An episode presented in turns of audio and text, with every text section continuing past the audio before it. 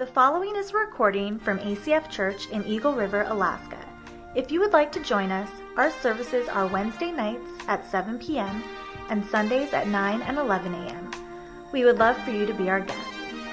We hope you consider partnering in the work God is doing here by joining a life group, serving, and giving.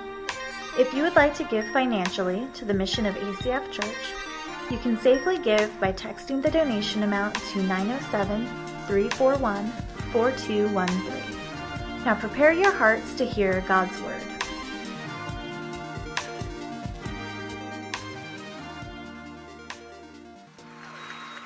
Good morning, church.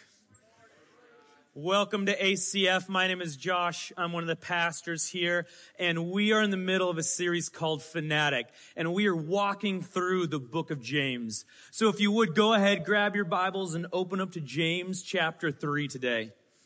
Uh, if you don't have a Bible with you, if you forgot it, there's a Bible uh, probably in the seat in front of you. Feel free to grab that. If you don't own a Bible, feel free to write your name in that Bible. That is now your Bible. We would just love to give that to you as just a gift. Um, also, you can download our app. We have the notes in there. And then, of course, the scripture and the notes will be behind me on the screen as well. James chapter 3, verses 13 through 18. Who is wise and understanding among you? By his good conduct, let him show his works in the meekness of wisdom. But if you have bitter jealousy and selfish ambition in your hearts, do not boast and be false to the truth. This is not the wisdom that comes down from above, but it is earthly, unspiritual, demonic.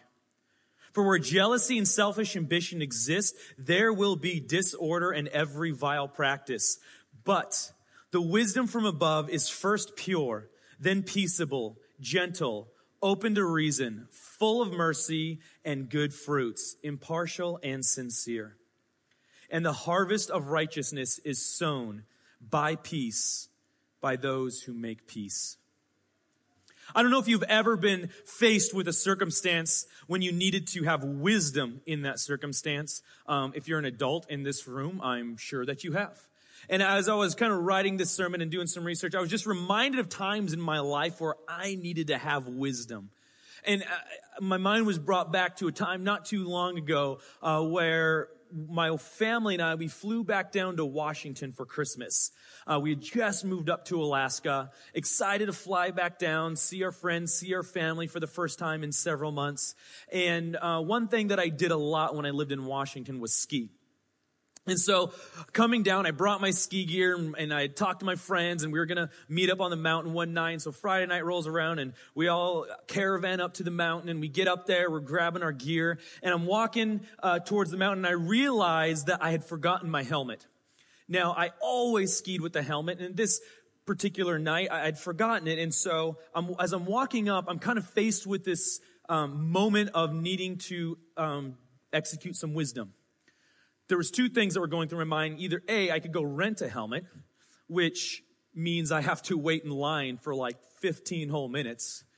Right? And that's 15 minutes of skiing. That's a, that's a run. I could have an extra run in. Uh, I also had to spend like an entire eight bucks, which means I couldn't buy a Snickers bar then that I had been planning to buy. And so, yeah, nah, I don't need the helmet tonight.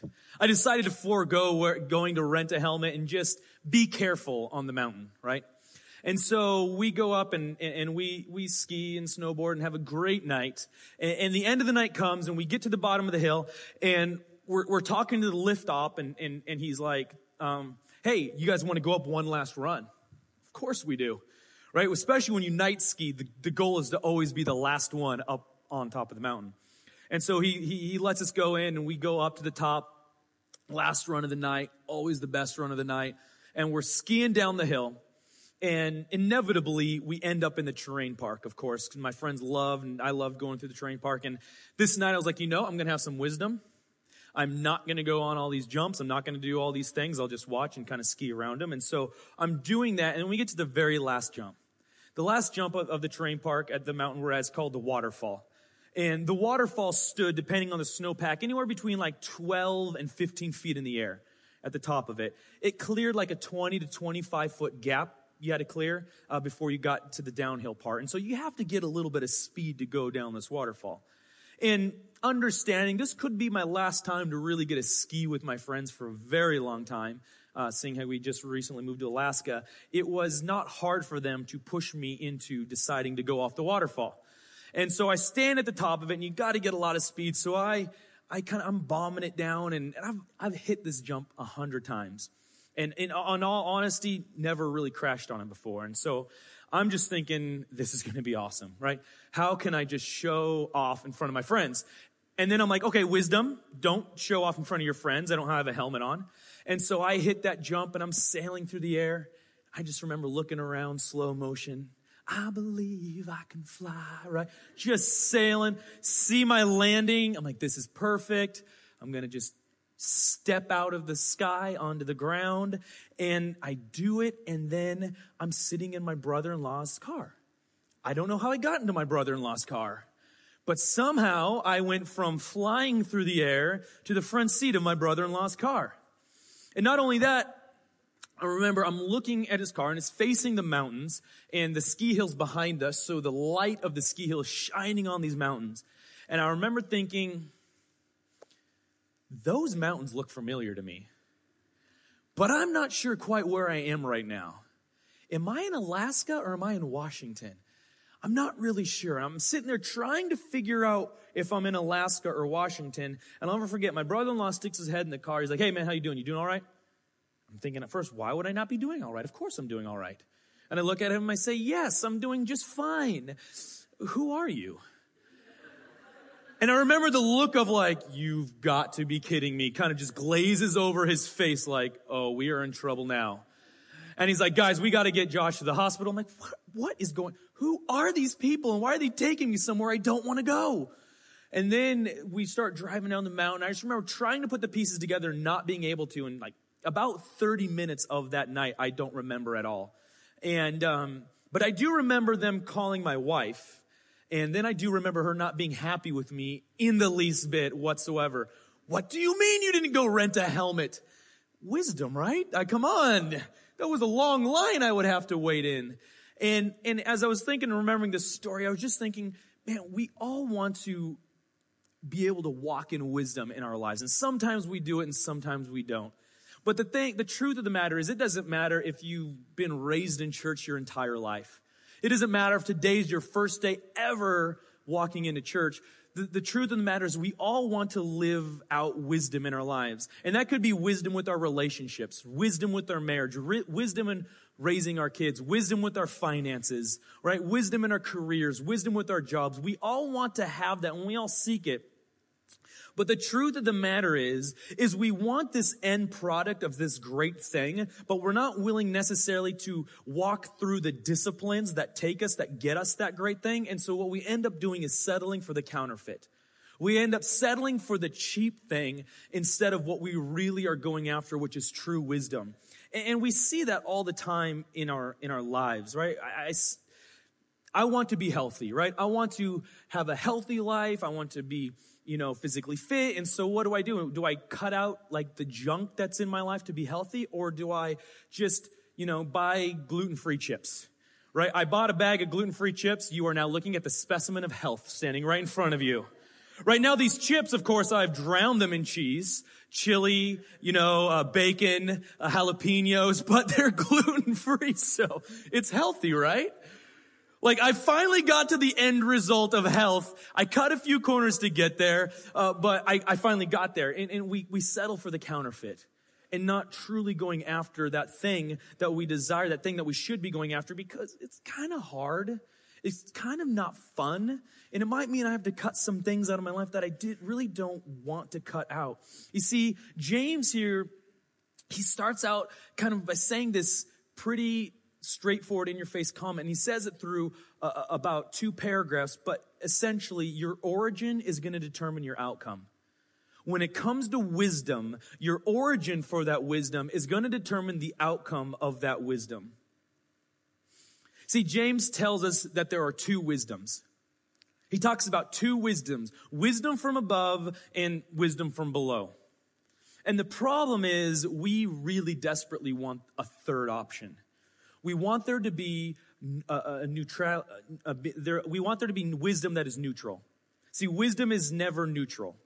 We want there to be this third option. Well, I don't really have to seek this wisdom from above. And of course, I don't want to follow wisdom from below. James calls it earthly, unspiritual, demonic. So what I want to do is I want this third option of this neutral wisdom that just kind of is. But the problem is that doesn't exist. See, we either are going to follow wisdom from above and, or wisdom from below. See, wisdom from below, James says, is earthly, unspiritual, demonic wisdom. It's earthly, unspiritual, demonic. See, it's this false wisdom and it belongs to the world, it belongs to the flesh, and it belongs to the devil. It belongs to the world, the flesh, and the devil. And, and interestingly enough, these are the three great enemies of the believer, Paul tells us. In, in uh, Ephesians chapter 2, verses 1 through 3, Paul tells us this. He says, And you were dead in the trespasses and sins in which you once, once walked, following the course of this world, following the prince of the power of the air, or the devil, the spirit that is now at work in the sons of disobedience, among whom we all once lived in the passions of our flesh, carrying out the desires of the body and the mind, and were by nature children of wrath, like the rest of mankind. So not only Paul says, hey, what are the three great enemies to our faith? Um, we have, first of all, Paul says, following the course of the world. And then he says, you follow the prince of the power of the air and you pursue the passions of your flesh. The three exact things that James tells us is earthly, unspiritual wisdom. You see, and, and the problem with this is Paul tells us that this is our natural response. Like my natural response is not just to go to godly wisdom. Paul tells us here, by, you are this by nature children of wrath. That that's kind of in our DNA to want to go to this earthly, unspiritual, demonic wisdom. To, it just makes sense to us so often in life. But it takes a disciplined life to follow the pattern of, of godly wisdom. You see, earthly wisdom is all about self-image, self-gratification, and selfish ambition. It's all about self. Right? This earthly wisdom, at the end of the day, it's going to lift, it's going to exalt self versus wisdom from above that is always at the end going to exalt God. So what does this earthly wisdom look like? What does wisdom look like that is earthly, unspiritual, and demonic. James talks about, he gives us some great insight into this. He says, first of all, it's bitter jealousy. First of all, it's bitter jealousy. Now, this idea that James talks about with bitter jealousy is two words in there. First word is, is bitter. And um, it's not, it is bitter like a sour taste in your mouth, but it goes beyond that. It talks about that this word bitter is like a, a disease in your body. It, it, it, compares it to a tumor a tumorous disease in your body. This bitterness. And, and, then jealousy is not necessarily like, oh, I, I desperately want what you have. This jealousy, the word that James uses here, is actually used four times in the New Testament. Four times we see this word of, uh, of jealousy or zeal, same word used. And the first three times it's used in, in a positive way. It talks about how the believers, you know, were zealous to follow after God. They had a zeal for God's word. It's this idea of passion. Um, but then James uses it in this negative way. It's this idea of your emotions or your passions boiling over, boiling inside of you. So we have this disease, tumorous passions boiling in you is what James describes as earthly wisdom. And I love this quote that I, that I read this week. It says, nothing hinders solid judgment and impartiality necessary to acting wisely as much as passion. I mean, isn't that true maybe in your life when you've made really bad decisions? A lot of times it's because we're passionate about this thing that we're making this bad decision about and we can't seem to think straight. We can't seem to be impartial about this because we're so passionate about it. And I'm a huge sports fan. And so when I hear passion, when I hear these things, I, my mind goes to sports. And as I was thinking about that and reading some articles this last week, did you know since September, there's been one person killed and two people hospitalized for being beat up after a sporting event here in the U.S. Um, about a, two weeks ago, a, a um, Dallas Cowboy fan shot and killed a Patriots fan in the parking lot because the, the Patriots won and the Patriots fan was rubbing it in, and his passion boiled over to where he pulled out a gun and killed him. A couple weeks before that, uh, 49ers fans beat up a Vikings fan so bad it put him in the hospital again because the Vikings beat the 49ers and he was running his mouth off and they thought, hey, this is a wise idea. I'm going to shut him up and put him in the hospital. And then just a couple, like about two weeks ago, a, probably less than two weeks ago, a, uh, a mother and a son, um, Dodger fans beat up a Mets fan in the parking lot and put him in the hospital because the Mets had just beaten the Dodgers to go to the World Series. See, it's this idea of passion boiling over. But you might go, Josh, that's a little extreme, don't you think? I do. Um, I would never beat somebody up over a sporting event. Maybe. I see the looks you guys give me when I wear my Seahawks jersey around here. I don't trust you as far as I can throw you, okay? But I'll give you the benefit of the doubts that you would not do that. I'll give you the benefit of the doubt that you would not do that. But let me ask you this. Have you ever gotten so passionate or so you know, emotions boiling over when you're driving down the Glenn and that person can't seem to figure out how to drive the side of the first snowflake and you want to run them off the road and only because it's against the law you don't. Maybe your passion's getting the best of you. Or maybe, you know, you have, uh, you've let that poor 16 year old kid behind the counter, you've let him have it because you clearly did not order pickles on your hamburger. And you can see as plain as day, there are pickles on my hamburger. And so you're going to let them know that they are miserable at their job. They're a failure at life because they added pickles to your hamburger. Right? And somewhere for some people, this really does seem like a wise idea to do this to this poor 16 year old because in the back of their mind, they're thinking, this kid someday, this kid may own a Fortune 500 company. And someday he's going to look back in, in his life and go, where were some turning points for me? I remember that one day when I was working the counter. I remember when that customer let me know that my work ethic was not up to par, and that's when it changed for me. And so you, as you're yelling at him, you're thinking, I'm doing this kid a favor, all right? He's gonna owe his fortunes to this conversation we're having.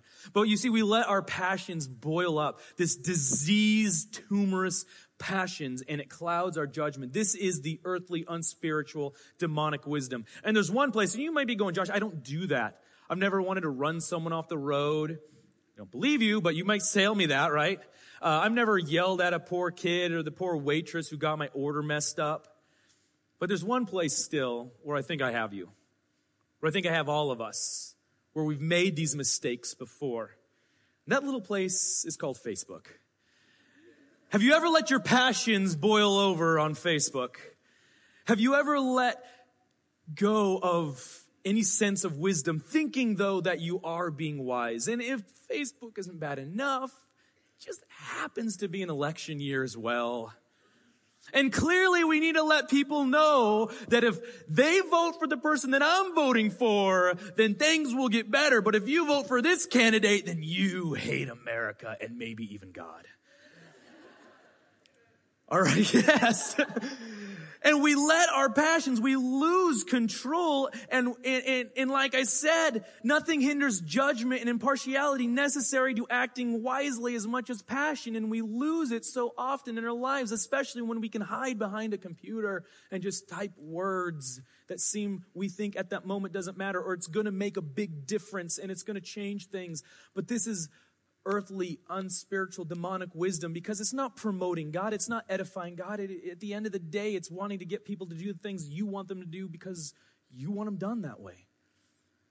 See, it's about learning how to have these things, these godly wisdoms in our life and not giving over to these passions. So first, James calls, um, demonic wisdom, if you will. He calls it bitter jealousy. The second thing he calls it is selfish ambition selfish ambition. You see, worldly wisdom says promote yourself. Promote yourself. Climb that corporate ladder. Make yourself look better than the next person. You know, it's all about you. That's what earthly wisdom says. And let me just be honest with you. Can I be honest with you for a minute? It's embarrassing for me to say this, but pastors are the worst at this. They are the worst at this. If you've ever hung around a group of pastors and, and they don't necessarily know each other, they're getting to meet each other, this is a conversation you might hear. Hey, I'm Pastor Josh. Great to meet you. Oh, I'm Pastor so and so. Oh, where do you, where you pastor? Oh, I pastor at this church. Okay, I pastor at that church. Next question. How many attend your church? How big is your congregation? Oh, oh, we run about 500. Oh, we're running about 501. You know, you'll get there someday. Don't worry about it. You'll get there. You know, work hard. It's just, it's terrible. It really is. Our egos are, we just want to inflate them all the time. We need to have them inflated. we we're diseased in this way. But don't get me wrong. You guys aren't off the hook on this. You guys aren't off the hook. I've heard conversations. Where do you work? I work at ConocoPhillips. Oh, so do I. Where are you at? I'm on the slope. Oh, I'm in downtown Anchorage. I'm in the corner office. I'm the one who tells you what to do up on the slope. Right? And, and military people, I love you guys. Oh my goodness, I love the military. You guys are awesome. But if I listen to everything I hear from the military, everybody, no matter what rank you are, you are the youngest person and the fastest person to ever make that rank. Right? Just made captain, youngest person ever. Maybe in American history to make captain, you know, most people have to be 35 to make it. I'm 34 in a day. Like, this doesn't happen. Just made E7, did it on my first try. Right? Usually takes people two, three times to take this test. I did it my first try because I'm awesome. Right? I hear this all the time, but in all fairness, this I would have to say is an area of struggle for me. I find myself as I'm writing this, I'm going, oh my goodness, this is me. God, no, why do I do this? Recently in my own life, as I got as I got hired on this job, um, one of the requirements was that I go through my ordination, which I'm so grateful for, and I love the process of walking through ordination. And the ordination process is a three-year process. And at the end of mine, I had I made it through in about two years. And so I remember talking to people um, who were in my class. Uh, I'd see them at some conferences, and they're like, uh, "Oh, hey, how are you doing in the ordination process? Oh, I just finished, made it in two years. Oh, here, you're still working on your third. Oh, that's too bad. If you need any help, let me know." I didn't too. In case you didn't hear, it's a three year program. Right? Like I'm somebody awesome. How pathetic am I in this? The only reason I could do it in two years is because I had an awesome boss who said, Hey, I want you to work at this during some work hours, like take one day a week and work at it, where these poor guys are having to work all week and then go home and do it on their own time. Like that's the only reason. I'm not awesome, but I followed this earthly wisdom that says promote yourself and make yourself look awesome. And man, we all do this so much. And it's, and at the end of the day, what we are doing is we are glorifying ourselves and we are not glorifying God. We see through the New Testament of people telling, begging Paul, Paul, please tell us what's going on. Tell us how awesome you are. And Paul is really reluctant and he goes, okay, I'm going to tell you what's going on, but you got to understand this has nothing to do with me and everything to do with God. But so often we're going, no, this, this has something to do with me. God, you're lucky I'm on your side. Right? And we find this jealous ambition, this selfish ambition, and we like to boast in this. The, the wisdom of the world says exalt man, and the wisdom of God says exalt God. And, and the truth of the matter is, is we need to see and understand not if we are applying this earthly, unspiritual wisdom to our life, not if, but where we are doing this. Because I would say that we all do this. Like I read earlier, it's all natural for us to go this way. And if we're not walking in the disciplines of our life, if we're not being careful, we're going to find ourselves just kind of naturally tending towards this type of wisdom. So what does it look like when we apply this wisdom to our lives? James tells us that if we apply earthly, unspiritual, demonic wisdom in our life, we will have disorder and every vile practice. Disorder and every vile practice. See, the wisdom of the world creates disorder, which comes from instability. Another word that you can use here for disorder that is used in the Greek is instability. It's the same word that James uses at the beginning of his book, at the beginning of his letter that he's writing, where he says, uh, if a If a person does not uh, ask things in faith, that person is like a wave being tossed back and forth. He is double minded, unstable. Basically, what they're saying is that person follows the wisdom of the world. It makes them unstable. So let me ask you, do you find instability in areas of your life? Do you find instability in the area of finances? Do you find instability maybe in some of your relationship? maybe in your marriage, maybe in the relationships of your kids? Do you find instability at work, on the job?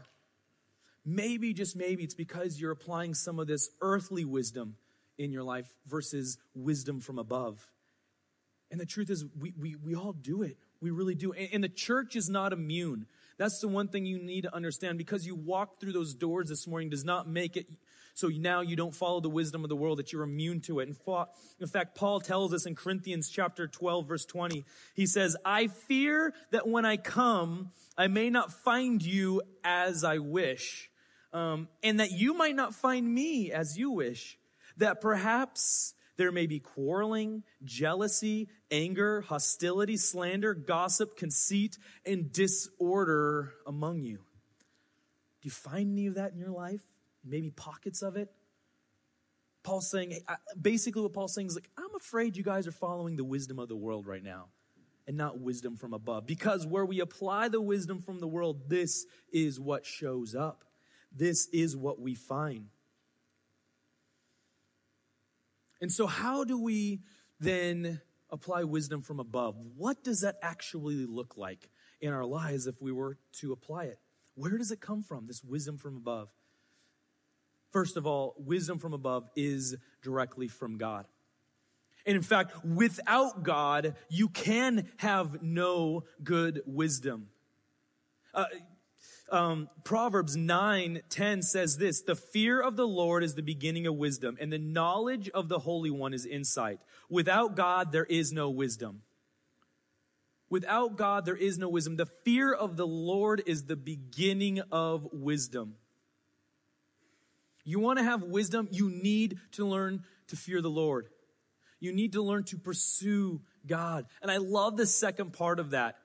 And the knowledge of the Holy One is the beginning of insight. You want to have insight in your life? Having that wisdom? Discover who God is. Discover the knowledge of God. It's not just about showing up on church on a Sunday morning, going home and saying, Oh, I did it. I showed up. I did my thing. I did the checkbox thing. And now I go home and now I got this wisdom, right? That's what he was saying. No. saying the knowledge of the Holy One, pursuing the Holy One. You see, and, and the truth of it, the matter is wisdom from above comes from God by the Spirit, and it is not invented by the minds of man. And what that means is you cannot just learn God. You can't just know God without the Holy Spirit. You can't go to seminary. You can't go to enough Bible studies. You can't go to enough church service and go, okay, I got it figured out without the Holy Spirit. We even see in scripture where Jesus says, Peter, who am I? And Peter says, you're Jesus, the Messiah, the Son of the living God. And Jesus says, Peter, you did not discover that on your own. You did not figure that out because you've been walking with me for the last few years, but only through the Holy Spirit did you figure that out. And so the beginning of wisdom is pursuing the knowledge of God, but asking the Holy Spirit to reveal the knowledge of God to us. God tells us that He will give us these things if we ask for them. But the truth of the matter is, you're just not smart enough. We are, humanity is not smart enough. I am not smart enough to discover these things. But it's only through the Holy Spirit who reveals them to us so that no man can boast, so that no one can go, I did it. I'm awesome. I figured it out. And not exalt themselves, but exalt God. See, true wisdom lives out in action what it speaks. And that's where you really can start to see true wisdom in people's lives or true wisdom in your own life. Is that you start seeing it lived out. What you're speaking is what you're doing. See, church service is not, Christianity is not about sermon application. It's not just about coming and going, okay, I got to apply this thing in my life because the pastor said so, and so that makes all the difference in the world. No, what it is, it's about knowing and understanding who God is. It's about knowledge and insight of the Holy One. And as we do that, we start to develop this wisdom from above because the Holy Spirit allows us to. And when we do that, we're compelled then to live it out in action. It's what the first half of James has been talking about. Faith without works is dead. He's saying, no, your faith is going to cause you to do these works, that this wisdom comes in from above, and you're compelled to live it out. So, what does it look like in our lives when we start to live this out? James just lays it out through you, and we're going to walk through what he talks about in this scripture right here. Meekness is the first thing he says. That live out your wisdom with meekness. Now, meekness is not to be confused with weakness. In fact, it's the very opposite of weakness. What meekness is, is power under control. Meekness is power under control. So James says, live out your wisdom with power under control. Again, not boiling over with this passion, but maybe this passion you have and aimed in the right direction. It was the same word that they would use when they would break a horse. Okay, this horse is wild and unuseful, but when they were able to break the horse, the horse had a lot of power, it was under control, and it became incredibly useful. This idea of living out our wisdom with meekness first. And then James says it is first pure. Wisdom from above is first pure because it comes from God, and God is holy. And so it is first pure. This wisdom from above is first holy. You see, wisdom from, from God leads to purity. Wisdom from man leads to sin. It always will, it always does. Wisdom from God leads to purity. Wisdom from man will inevitably lead to sin. See, man's method for attaining peace in this world is to sacrifice purity for the sake of harmony. Mean, haven't you seen that? Sacrifice purity for the sake of harmony. And now we have peace. But that's not truth. What we see is we see instability. We see problems when we apply that principle. But God does not work that way. Where people bow, where people surrender to the pure word of God, when people surrender to the Word of God, we find purity and we find peace. Every time. Every time. You can start to see the contrast of these two different wisdoms. Next, uh, James says it's gentleness. He calls this wisdom gentle. And again, gentleness is not weakness. It's this idea of moderation without compromise. Moderation without compromise. A gentle person does not deliberately go and start fights. They don't run into Facebook looking to bash people on the head. They're not look, going to a restaurant looking to, you know, make some poor waitress have a terrible day.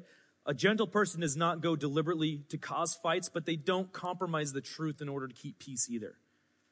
A gentle person does not go around just compromising everything to keep this idea of harmony. They don't do that either. James says that wisdom is brought in by gentleness. Next, he says open to reason. God's wisdom makes a believer agreeable and easy to live with. Like you find yourself a lot of times agreeing with them. And again, this is not a compromise agreeable person, but you know what? You can disagree without being disagreeable all the time. Like, are you the type of person that when people come to you with a conversation, they just know they have to go into to a fight? They just know no matter what the words that come out of their mouth, your mouth or their mouth, it's like, here we go. I disagree with that. Maybe that person is your spouse. Maybe that person is your boss or your, or your coworker. But you just know, man, when I have this conversation, it's going to be a fight because one of you is a disagreeable person.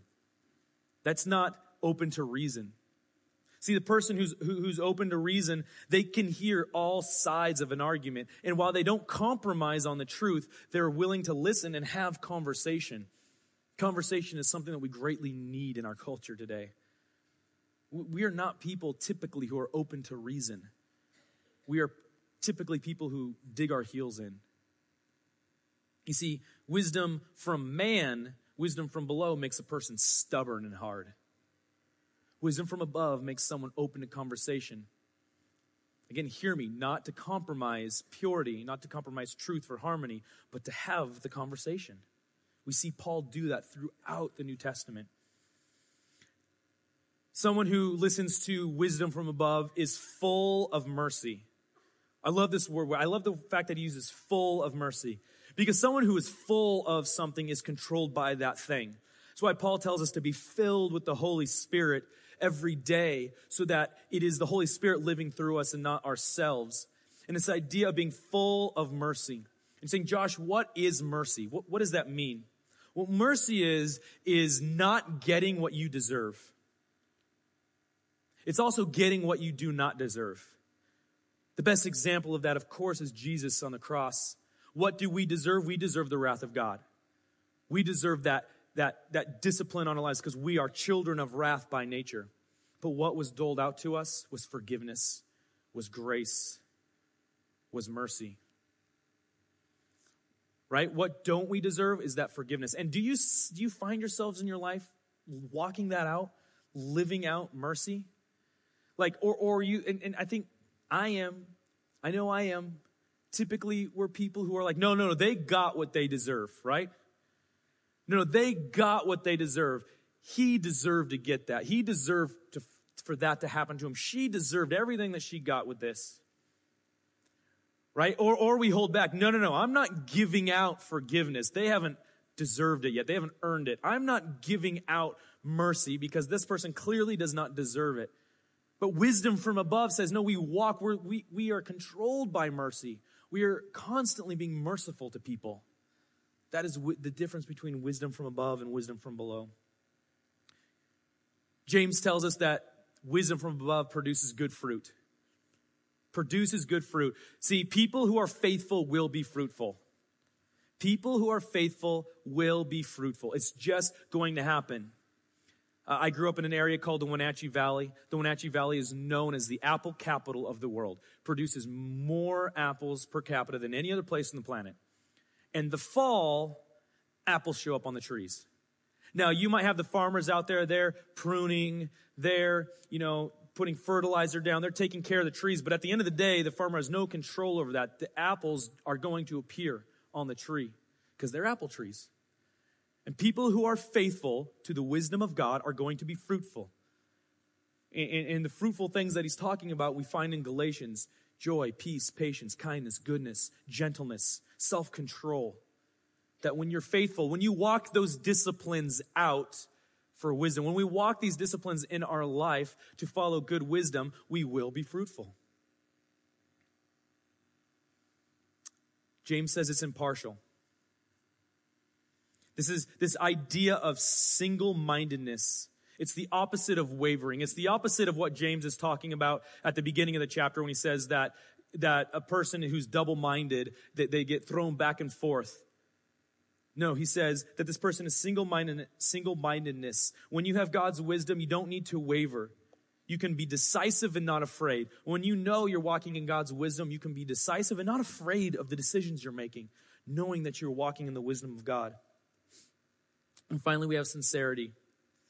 That God's wisdom is at work and there is openness and honesty. And the thing with sincerity is that you can speak the truth now because you're walking out in God's mercy, you're walking out in God's love. You can speak the truth, but you can speak it in love. That's what Ephesians 4:15 says. Is to speak the truth in love. It's, it's about disagreeing maybe over some sin issues in someone's life, but you're not being disagreeable. You're, you're open to the conversation. You're open to reason. You're, you're open to talk to people but you're willing to do it in love without compromising your truth, without compromising purity for harmony, but you're able to do it in all sincerity of your heart because you genuinely care for those people. So, how do we get this wisdom from above? Where does this come from? Again, like we said, without God, it doesn't exist. Like you have to follow God. You have to, to have the fear of the Lord is the beginning of wisdom. That is where it starts. And then God says to ask for it. James tells us in, in, chapter 1, he says, If anyone lacks wisdom, a lot of times, let him ask God, who gives it generously to all without reproach, and it will be given to him. But let him ask in faith without doubting. If you want this godly wisdom in your life, ask for it. Ask God for, ask in faith that God will give it to you. Because He wants to. He says He wants to give it to you generously. It is God's desire that we walk in this wisdom from above and not wisdom from below. It's God's desire that we exalt Him and not exalt ourselves. God has not hidden this wisdom from us. It's our natural tendency our natural bent to want to go towards this earthly, unspiritual, demonic wisdom. But God's saying, I've provided something so much better. And in it, you find stability. In it, you find peace. In it, you find purity. Away from it, you find instability in every vile practice. You know, what kind of wisdom are you walking in? Again, I say, not are you walking in worldly wisdom, but where are you walking in worldly wisdom in your life? And the, the great thing about it is, it is not, it's not too late. It's not too late to apply this wisdom from above in these areas of our life. You see, I love how James ends this. He says, And a harvest of righteousness is sown in peace by those who make peace. A harvest of righteousness is sown in peace by those who make peace. Josh, what does that mean? Well, Proverbs tells us this. I love this. Proverbs 21 21. Whoever pursues righteousness and love finds life, prosperity, and honor. And I would love to have those things be foundations of my life, be keystones of my life, knowing that I have life, prosperity, and honor. Prosperity for the gospel, prosperity for discipleship, prosperity for loving my neighbor as myself. To find a life in all areas of my life, and no matter what the circumstances are. And you know, people who walk in wisdom, man, they are honored. They are honored. Whoever pursues righteousness finds love, and love finds life, prosperity, and honor.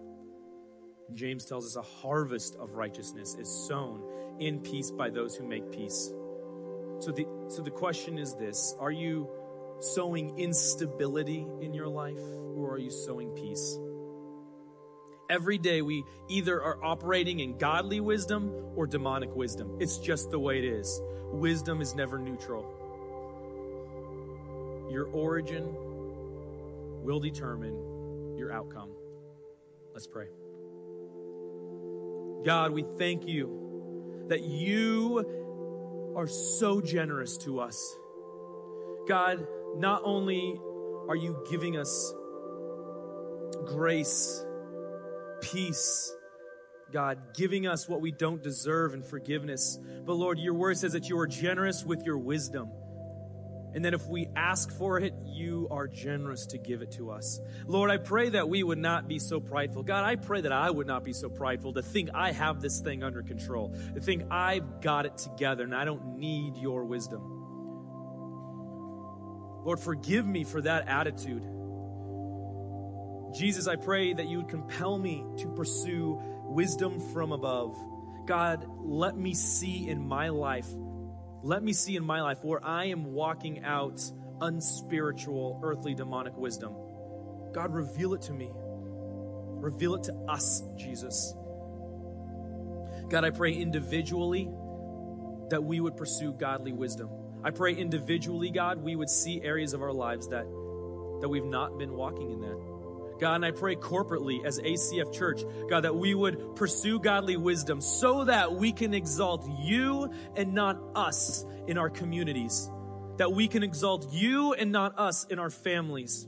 That we can exalt you and not us in our workplace. God, let us glorify you.